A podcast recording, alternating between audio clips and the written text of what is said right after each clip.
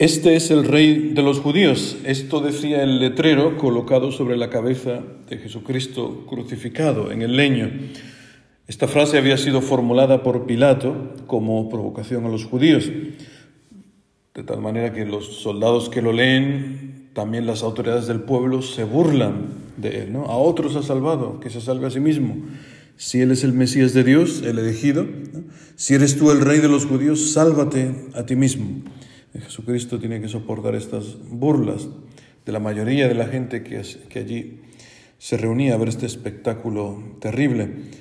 Pero en el Evangelio de San Lucas hay al menos una persona, que sepamos, al menos una persona que toma en serio realmente este, este letrero, aparte por supuesto de la Virgen María. Nos referimos a Dimas, así lo llama la tradición uno de los malhechores crucificados con Jesús, también llamado el buen ladrón. Jesús, acuérdate de mí cuando llegues a tu reino. Se lo está reconociendo como rey en la cruz, soportando el mismo sufrimiento que él. La respuesta de Jesús no se deja esperar, es inmediata. En la cruz Jesucristo da una respuesta directa, placativa, así como es. Él no engaña a la persona sino hace esta afirmación soberana, hoy estarás conmigo en el paraíso. Este hombre, este Dimas, este buen ladrón, fue el primero en experimentar que Cristo es rey por ser redentor, porque así es como reina Cristo. Cristo no reina aplastando, sino que Cristo ejerce su soberanía salvando. Es lo que el apóstol Pablo escribe a los colosenses en este himno maravilloso que viene en las vísperas. En la iglesia, cuando reza las vísperas, creo que cada dos o tres semanas aparece este cántico de San Pablo. Demos gracias al Padre, comienza diciendo. ¿Por qué? Porque nos ha sacado del dominio de las tinieblas y nos ha trasladado al reino de su Hijo querido, por cuya sangre hemos recibido la redención, el perdón de los pecados. Esto es lo que, lo que ha experimentado Dimas. Este perdón de los pecados es su herencia en el Calvario. Pero esta herencia, este perdón de los pecados, aun siendo gratuito, no es recibido por todos, lastimosamente. ¿Por qué? Porque solo pueden recibirlo aquellos que lo solicitan. Es el misterio de la libertad del hombre. Que lo, que lo solicitan a quién? A Cristo.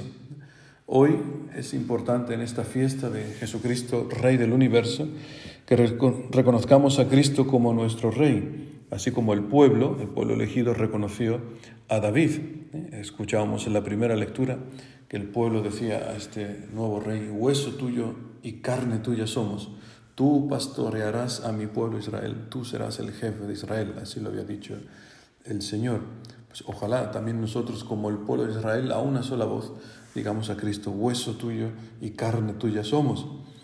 Decía el Papa Francisco que a Cristo podemos referir las alegrías y las esperanzas, pero también las tristezas y las angustias que entretejen nuestra vida. Cuando Jesús es el centro, y esto es lo que San Pablo quiere reflejar en este himno a los colosenses, Jesucristo, centro de la vida, del universo, del mundo, cuando Jesús es el centro, incluso los momentos más oscuros de nuestra existencia se iluminan y nos da esperanza, como le sucedió al buen ladrón en el Evangelio de hoy. Esto decía el Papa Francisco. Este buen ladrón está en el momento más oscuro de su vida, viendo cómo muere poco a poco, pues en este momento, este momento oscuro de su vida es iluminado por la presencia de Cristo. Ni siquiera temes tú a Dios estando en la misma condena, ¿eh? reprocha al otro malhechor. Nosotros en verdad lo estamos justamente, imaginaos la humildad de este, de este hombre, se reconoce pecador, se reconoce malhechor. Dice, porque recibimos el justo pago de lo que hicimos. En cambio, este no ha hecho nada malo. También decía el Papa Francisco que cuando el hombre encuentra el valor de pedir este perdón, el Señor no deja de atender una petición como esa.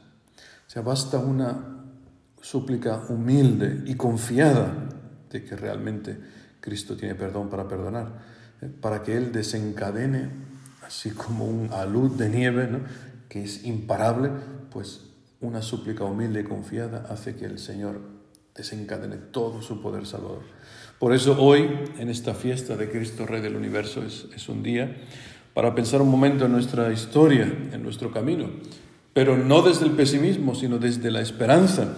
¿Eh? Cada uno de nosotros tiene una historia, con equivocaciones, con pecados, momentos difíciles, momentos tristes. Pues, hermanos, repitamos con Dimas, acuérdate de mi Señor, ahora que estás en tu reino. El Señor está ahora en el reino.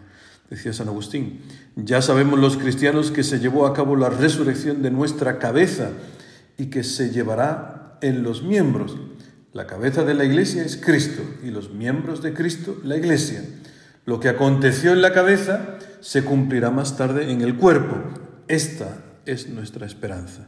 Es como un embarazo donde, o como un parto, mejor dicho, donde la cabeza del niño ha salido ya, ya está fuera, así es Cristo, su cabeza ya está en el cielo. Falta el resto del cuerpo ¿no? que tiene que salir hacia el cielo. Esta es nuestra esperanza. La promesa de Jesús al buen ladrón ¿eh? nos da esta esperanza. Nos dice que la gracia de Dios es siempre más abundante, más generosa que nuestra petición. El Señor siempre da más de lo que se le pide. Le pides que se acuerde de ti y te lleva a su reino. Bueno, pues yo solo te había pedido que te acordaras de mí. No, no, te llevo a mi reino. Esto es, hermanos, lo que, lo que celebramos en este día. Si lo elegimos a Él, Él reinará en nosotros. Cristo quiere reinar en nosotros.